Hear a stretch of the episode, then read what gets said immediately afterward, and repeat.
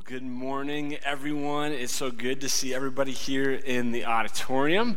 Good morning to everybody over in the venue. And if you're watching online with us this morning, good morning.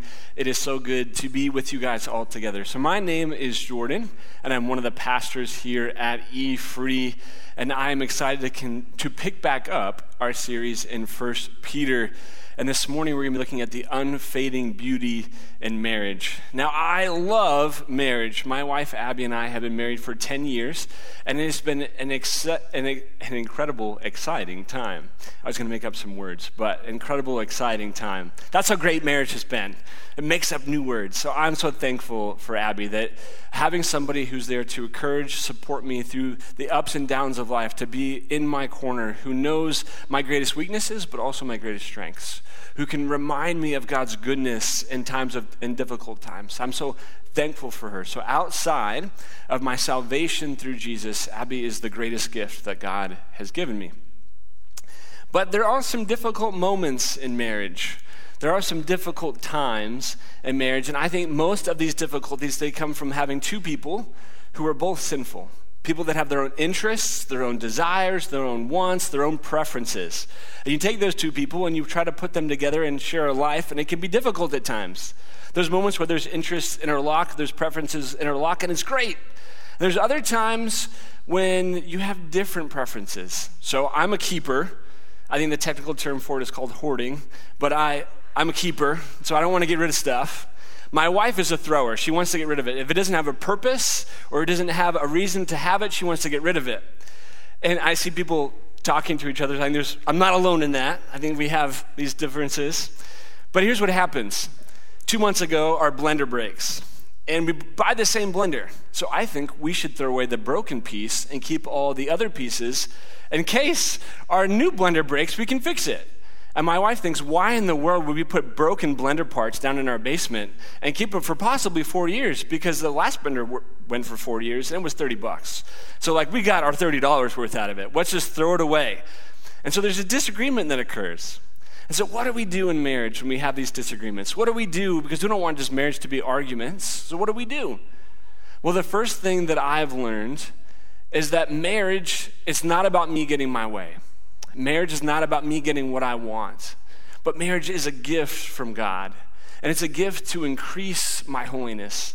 That God uses marriage in a powerful way to mold and shape me. That God has used Abby to make me a better person, to make me a better man, to make me a better follower of Christ and a better pastor. That I am who I am today in part because of my wife. That God has used her in some incredible ways to help me become more full in my following of Jesus.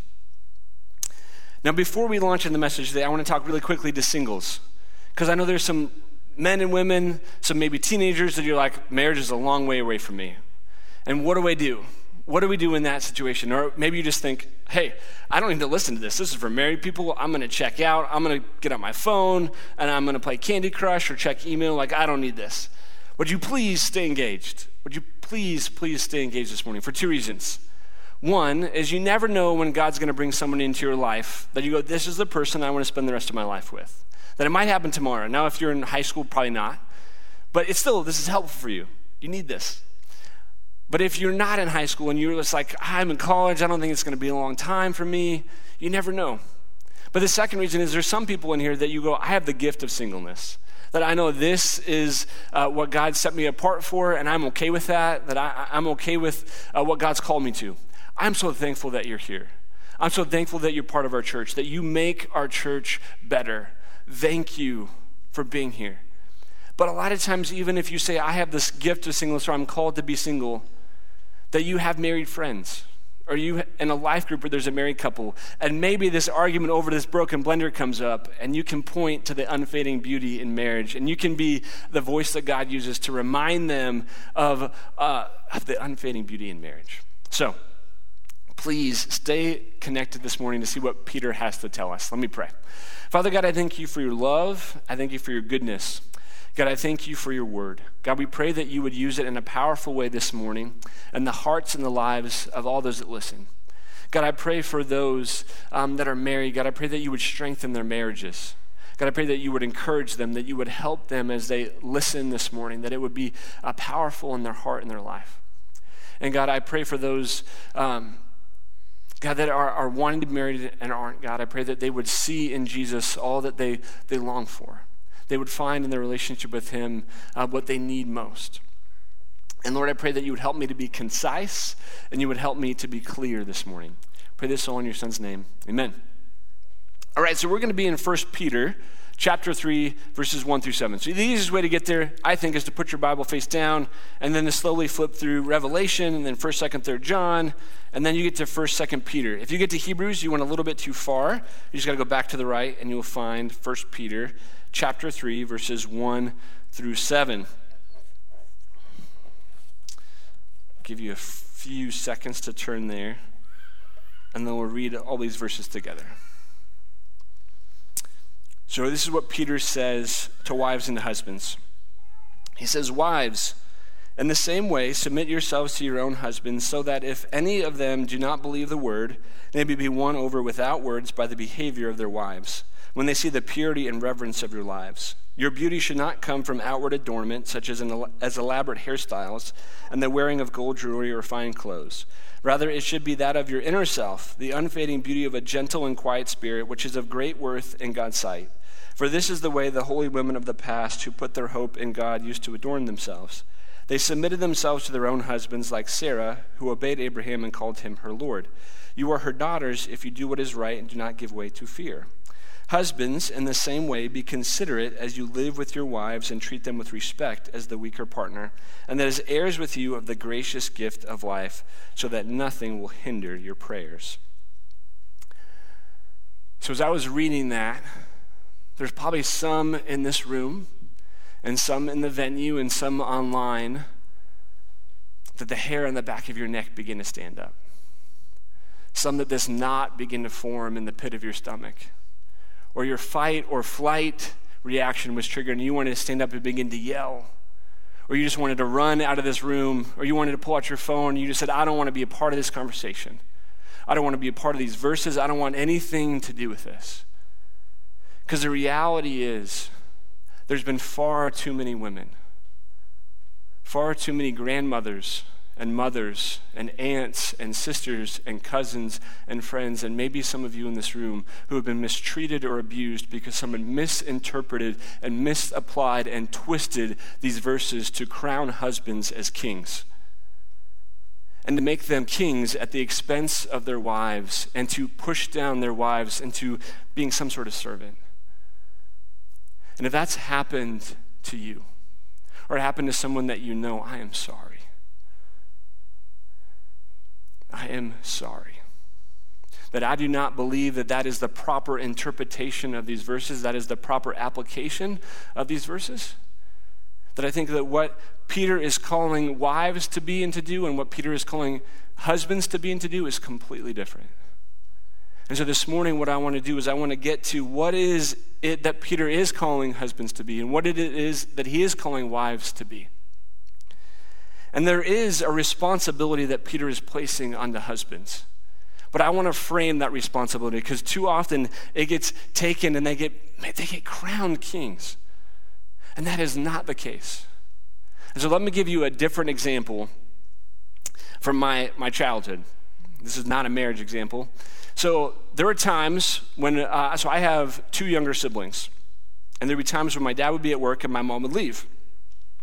And she would say, Jordan, you are responsible for your brother and your sister. That I was responsible to serve and to care for and to help them follow the guidelines and the principles and the values and the instructions and the rules that my mom and dad had set forward in the house.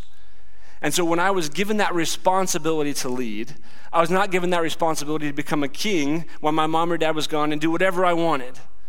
But instead, I was given that responsibility to serve and to care for my brother and my sister and to lead them and guide them in following the guidelines and instructions and values that my parents had set out.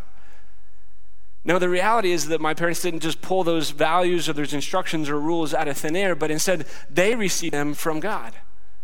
That they re- read and studied the Bible and they, they listened to good teaching as it was um, unpacked for them. They said, These are the values, these are the instructions, these are the principles, these are the guidelines that we want to shape and mold our family around. And God gave those because He's the ultimate leader of every home. And as the ultimate leader, He has then turned to husbands and said, You are responsible for what happens in your home. Then He gives wives another role that we'll get to later on. But husbands are not given free reign to make up rules as they see fit, but instead they are taking the values and the principles alongside their wife and they are forming the values and principles of their home. So let me show you in Genesis where I see this responsibility taking place and where God holds someone responsible. He holds a husband responsible for something that happened in his family. So in Genesis 1, we have God creating everything. That it's awesome and amazing. Everything he creates is good and is great and it's fantastic. Then he creates the first man and woman, Adam and Eve, and he places them in the garden, and it's amazing. And he gives them one rule. They have one rule on the entire planet and it's there's one tree they can't eat from. They can eat from any other tree on the entire planet, but there's one tree they can't eat from. And then God has an enemy named Satan, and he enters into the garden. He begins to try and convince Adam and Eve that this tree is actually good for them. And then what God is doing is actually evil, and he's holding out on them. And he's trying to prevent them from getting something good that's found in this tree. So in Genesis 3, verses 6 through 9, you don't have to turn there now, it'll be up on the screen. He says this. It says, When the woman saw that the fruit of the tree was good for food and pleasing to the eye and also desirable for gaining wisdom, she took some and ate it. So Eve has been listening to the snake, listening to Satan. She decides, okay, he's right. This food is good to eat. So she reaches out, she grabs some, she eats it. And then what does she do? She also gave some to her husband who was with her and he ate it. So Adam and Eve are standing side by side. They're both hearing from Satan about how this tree is good for them and God's holding out on them. And Eve begins to be convinced and she begins to reach out. And Adam should say, Hey, wait a minute. Hey, wait a minute. This is not the value that God gave us. This is not the instruction or the rule or the guideline that God gave us. We need to go down this path. So we should turn away from this tree. We should run and go down that path because this is the direction that God is calling us. But instead, he stands and he watches to see what happens. And Eve grabs it and she eats it, and then she hands it to him, and he goes, She didn't die, so why not? And then he takes a bite. Then it says in verse 7 Then the eyes of both of them were opened, and they realized they were naked. So they sewed fig leaves together and made coverings for themselves. Then the man and his wife heard the sound of the Lord God as he was walking in the garden in the cool of the day. And they hid from the Lord God among the trees of the garden. But the Lord God called to the man. He said, Where are you? So Eve is the first one to break friendship with God. She's the first one to break the relationship. She's the one that takes the fruit first, but she's not the one that God calls. He doesn't say, Eve, where are you? He says, Adam, where are you? Adam, what were you doing while your family was running away from me? Adam, what were you doing when your family was turning their back on me? What were you, where were you? Where are you, Adam? And so, husbands, what we need to know is that we are going to be called to account first for what happens in our families. Now, let me be clear. There are times when moms and dads, husbands and wives, they do the best they possibly can do, and their kids do not go the direction they want that they do the best they possibly can do, and they, their kids make a different decision than they want, or their spouse makes a different decision than they want. I do not think that God's going to hold you accountable for a decision that your son or your daughter makes. But the question is, is are we doing our best to love and to serve and to lead and following the guidelines, principles, values that God has given to us for our families? So now let's go back to 1 Peter chapter 3 and verse 7, and we'll look at what Peter has to say to husbands. So, verse 7, he says, Husbands, in the same way, be considerate as you live with your wives. So he says, Okay, guys, this is what I want you to do because you love Jesus, because you follow him. This is what I want you to do. I want you to be considerate as you live with your wife. I want you to put consideration, thought, and effort into how you interact with your wife. the way that you talk to her, the tone that you use, the word choices that you use, your body language. Does it convey love? Does it convey respect? Does it re- convey trust and care? Does it convey those things? Or are you not being considerate? Are you saying, I'm going to talk whoever I want to talk? And her reaction is on her. Because Peter is calling us to be considerate, to put thought and effort in how we interact with our, lot, our wives. And then he says, and treat them with respect as the weaker partner. So when he says weaker partner, I think he's only talking about physical strength. And I know that not every single relationship that the wife is weaker than the husband, that there are wives who do CrossFit and they're stronger than their husbands. But in general, in general, husbands are physically stronger than their wives. And he's saying, do not use your physical strength to your advantage, but instead, I want you to respect your wife. I want you to treat her with respect. So again, does the tone of voice that you use when you talk to your wife, does it convey respect? Do the word choices you use, does it convey respect? Does your body language, does the, your, your attitude convey that you respect your wife? He's saying, as someone who loves and cherishes Jesus, I want you to love and cherish your wife. I want you to respect your wife. Then he goes on, he says, as heirs with you of the gracious gift of life. He says, Husbands, do you realize that your wife is a co heir with you? That your wife is also inheriting eternal life? That your wife is also receiving the Holy Spirit? Do you realize that your wife is a co heir with you? That she is an equal? She's not less than, she is equal with you in the inheritance.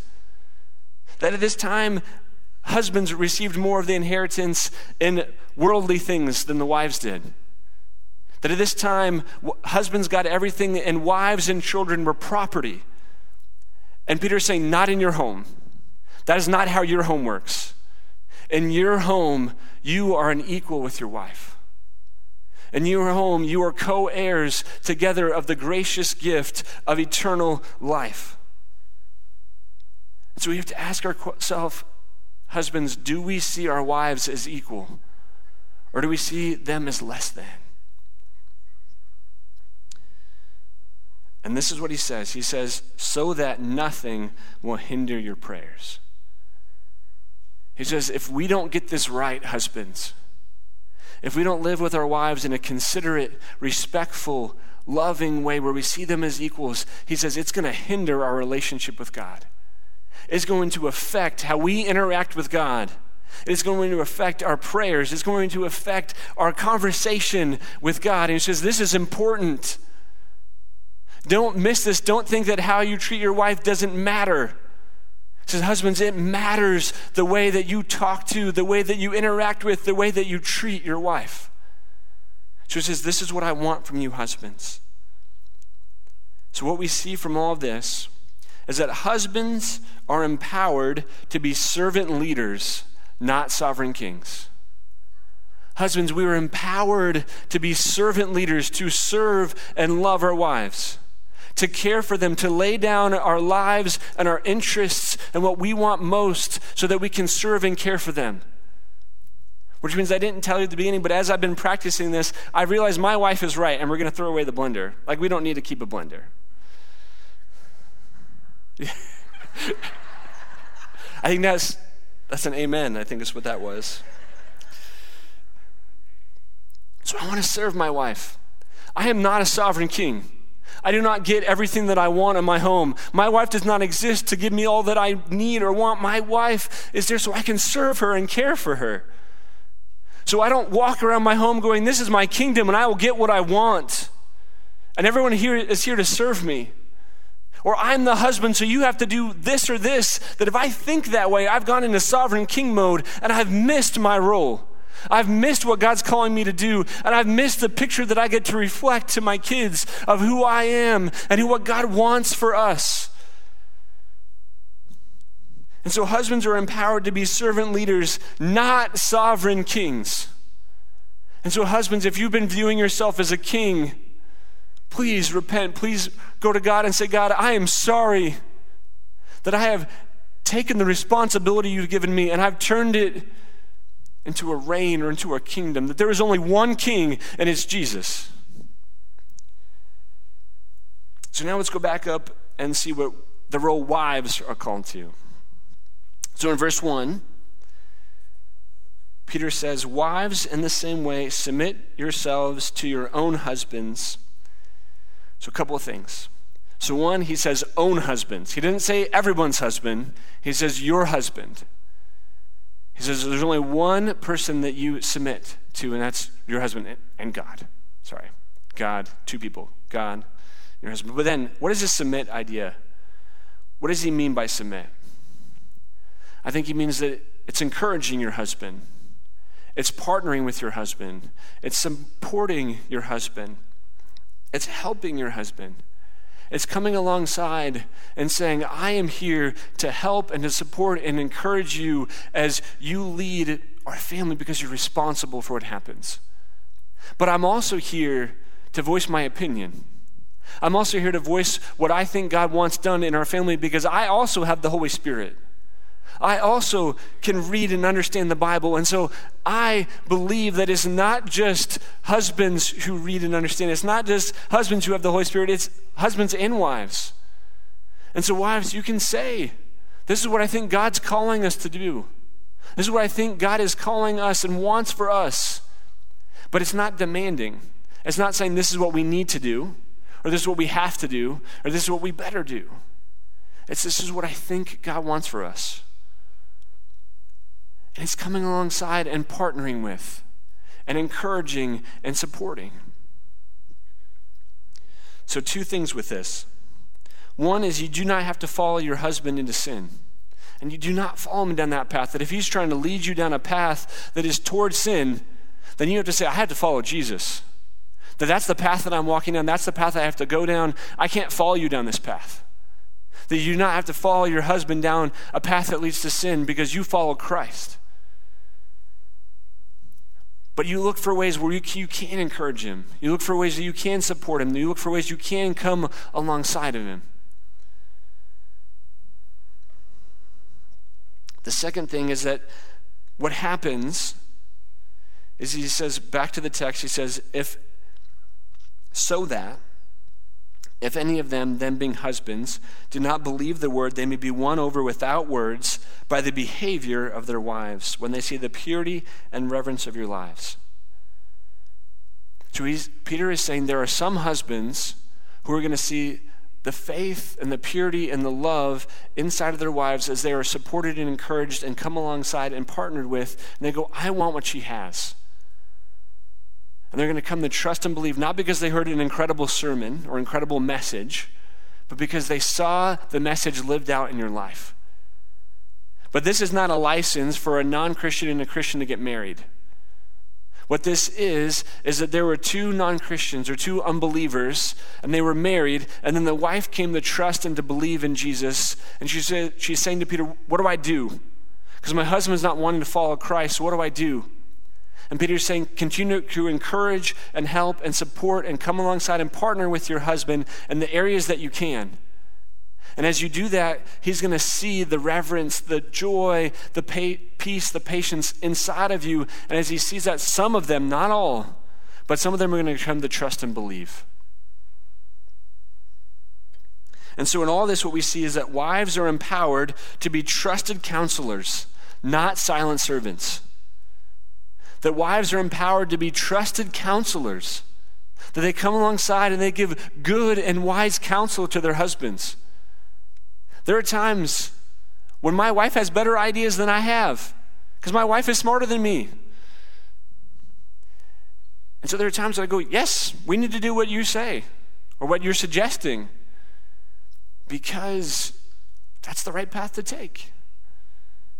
And it's wise of me as a leader to listen and to take that into account and go, if your idea is better than my idea, we should take your idea.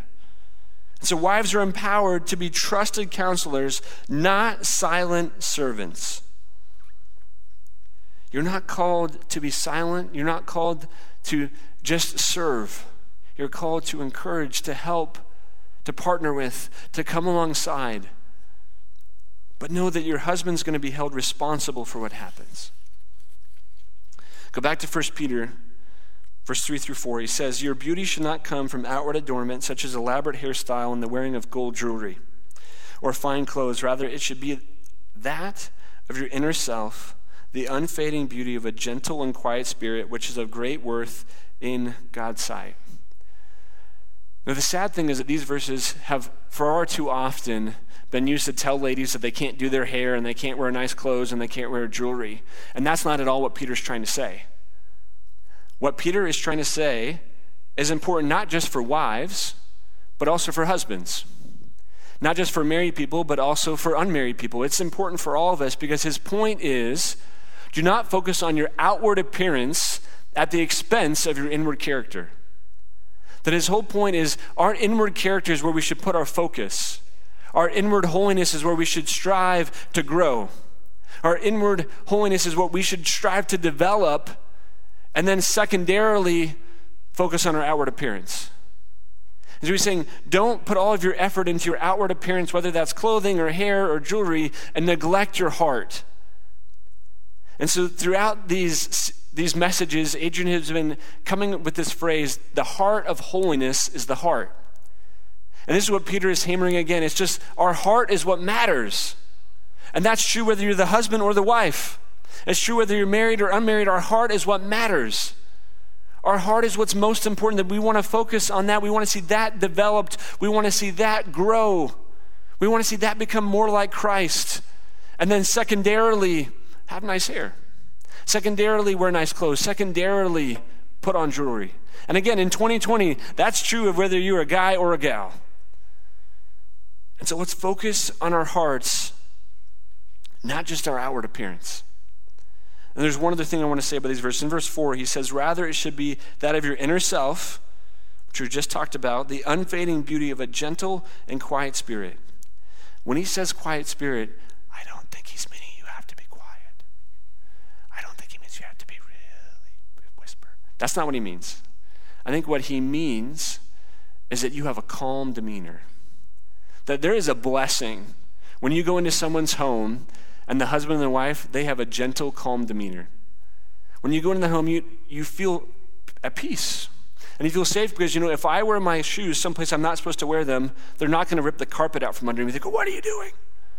Or if I spill my milk on the table, they're not going to flip over the table and go, We got to throw this table away.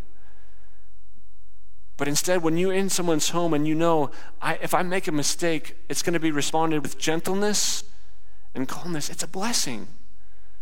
That you've been in homes where there's gentle, calm people, and you go, This is a blessing. There's something beautiful about this home. And when a husband and a wife both have this demeanor, it is a gift to their family. It is a refuge from a world that's in chaos so much of the time. And so I want this gentle, calm demeanor to be developed in me. I want this inner, inner character to be, to be developed in me as well. So let's talk about the unfading beauty in marriage. So there's this unfading beauty in marriage that's most visible when you have a servant leader and a trusted counselor, and they're working together to grow in holiness and to make disciples. When you have these two people, this husband and a wife, and they're working together as a role of a servant leader and as a role of a trusted counselor, and they're working together to grow in holiness. That they want to see each other grow to become the best disciples, the best Christ followers they can possibly be. And to have someone you know that loves you, that cares about you, that when they say, Hey, Jordan, I see this thing in you and it's not like Jesus, it's so much easier to take from someone that I know that loves me and actually sees that, actually knows that in me because they're around me all the time. And there's no way to get away from it and say, well, you just don't really know. Because you've been with me for 10 years, you know. So it's a gift. And when you have both a husband and a wife, a servant leader and a trusted counselor, that their greatest desire is to reflect Christ and to grow in holiness and to make disciples, it is a beautiful thing and it doesn't fade away. It just gets better and better and better as the years go on. And it's a legacy, it's a gift that they pass on to their children and their children's children. And it is an incredible, incredible gift. So Ecclesiastes 4 9 through 12, it talks about how two are better than one. And we see this sometimes. We see this sometimes in weddings, these verses read. It says, Two are better than one because they have a good return for their labor. If either of them falls down, one can help the other up. But pity anyone who falls and has no one to help them up. Also, if two lie down together, they will keep warm. But how can one keep warm alone?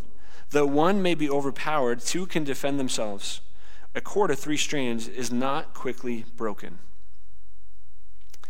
So you have two people that they love Jesus and their goal is to make him famous. Their goal is to help other people come to see the beauty, the wonder, the incredible truth that he would die on a cross for them and for their neighbors, for them and the people around them. That when people see this and you bring these two people together, it is an incredible gift. And our world desperately needs more of that. It needs more husbands who want to be servant leaders, not sovereign kings. It needs more wives who want to be trusted counselors, not silent servants. And as they work together, they display this unfading beauty that will not disappear because it's an inner beauty, not an outward appearance, but it is an inner beauty that people see as they spend time around them. Because far too often, what people hear or what people see in marriage is blender fights. It's he doesn't want to get rid of the blender, and she wants to make me throw away the blender. Like that's far too often what people boil marriage down to. Instead of this beautiful picture of a husband and a wife serving and loving and caring and partnering to, with each other to make disciples, to encourage each other in growth and faith in Jesus Christ. So, as we close, here's what I would ask of you. I have one question for a husband to ask a wife, and one question for a wife to ask a husband. And what I would ask is that you would take 30 minutes this afternoon and you would sit down together and you would ask each other this question. So, husbands, would you ask your wives? Would you say, How can I serve you and be more considerate towards you? That how can I serve you? That I want to be a servant leader in our home. I want to serve you. I don't want you just to be here to serve me. I want to serve you. How can I serve you? And then how can I be more considerate towards you? Is there something that I've been saying or doing that has not been considerate? That I, and then husbands, it's really hard. But what, what your wife says, don't try to defend yourself. Because you want to defend yourself and say, well, I have been doing that. But I would argue that if you had been doing it the way that she wants it to be done, she wouldn't be asking you to do it, which is really hard for us. And so just listen. And then, wives, ask the question after you've had your chance. Wives, ask the question how can I encourage and support you? That how is it that I can encourage and support you? That as you lead, as you work out the principles and the guidelines and the values and the rules that God has for our family. And I get to partner with you in that. And I want to partner by encouraging and supporting you. How, how do I do that? What is it that I can do to do that with you? Because as someone who has a wife who encourages him and supports him and is in his corner, it is an incredible gift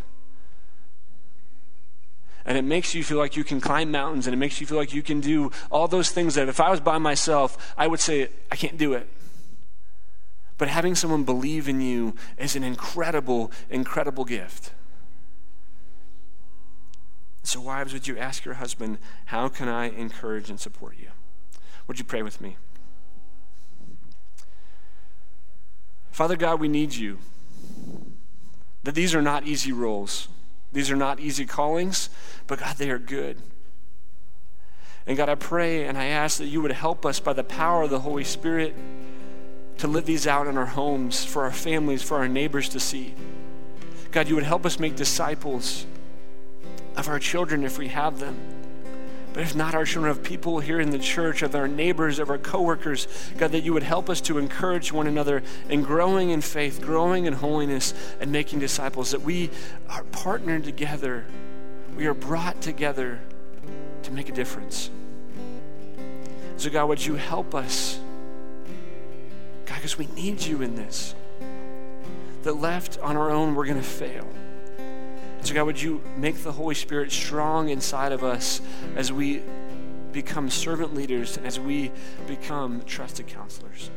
God, we love you. We pray this all in your Son's name. Amen.